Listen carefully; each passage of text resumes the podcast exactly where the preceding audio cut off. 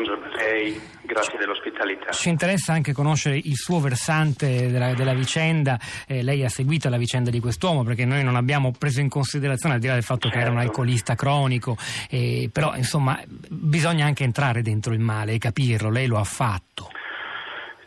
Beh certo sono stato costretto a farlo per, eh, per la difesa, eh, ma guardi eh, purtroppo non è un caso isolato e, e spesso questi delitti consumati in famiglia eh, nascono e si sviluppano per ragioni di profonda emarginazione di questi individui eh, ed è raro che accadano improvvisamente senza ragione. Questo signore non soffriva né soffre di particolari patologie mentali, Apro la parentesi, la sentenza non è definitiva mm. ancora perché è pendente il giudizio in Cassazione, deve essere ancora fissata l'udienza dell'ultimo grado di giudizio. Questo signore non soffriva di patologie mentali particolari, ma era una persona profondamente disagiata, disadattata e come ha ricordato lei un attimo fa, afflitto da problematiche di alcolismo molto, molto evidenti. Guardi, eh, io stesso quando ho impugnato la sentenza di primo grado avevo osservato che è vero che la, mh, mm, la, persona offesa, la moglie di questo signore, aveva più volte contattato i servizi sociali, aveva cercato di coinvolgere personale competente per ottenere un aiuto concreto, visto che eh, più volte erano stati segnalati degli episodi non così clamorosi, ma eh, episodi di violenza casalinga.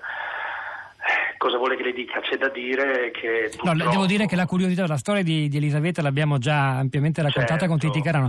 quello, quello, che viene eh, da, da, chiedersi, magari lei mm. immagino abbia avuto modo di parlare più volte con il, suo, con il suo cliente, con il suo difeso, è che cosa si agita oggi nella sua mente e se ha capito negli anni in cui le violenze cosa, si perpetravano cosa c'era.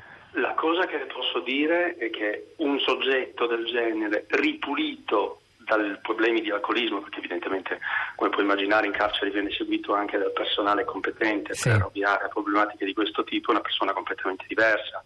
Ha perso lo sguardo aggressivo, ha perso l'atteggiamento aggressivo, l'atteggiamento sospettoso che aveva nei confronti di tutte le persone che erano intorno a lui, avvocati compresi, tutti quelli che l'hanno aiutato, psicologi, eccetera. Adesso è una persona completamente diversa. Ma si poteva fare prima per attenuare questa, qualcosa, per far eh, attenuare questa questo, aggressività prima, di cui parla? Guardi, il problema grosso, l'ho dichiarato anche ad un giornale locale ieri, è che mh, i nostri servizi sociali, tutto eh, eh, il personale esperto che viene coinvolto in problematiche di questo tipo deve combattere ogni giorno con strutture che sono assolutamente incomplete e eh, per affrontare adeguatamente casi di questo genere. Eh, personale spesso inadeguato e soprattutto il numero delle, mh, eh, delle, denunce, dei ricorsi che vengono fatti per chiedere aiuto è assolutamente inversamente proporzionale alla capacità della struttura di poter risolvere casi simili. È facile parlare, qualche volta sì, è vero, qualcuno poteva intervenire, eccetera, ma nel nostro Paese in questo momento le strutture sono assolutamente inadeguate per garantire prevenzione sui territori del disagio personale, del disagio familiare. Questo è quello che le posso dire, credo che sia una cosa che sia al di là di ogni ragionevole dubbio, per usare un termine giurisprudenziale. Avvocato, avvocato Meti, io la ringrazio molto.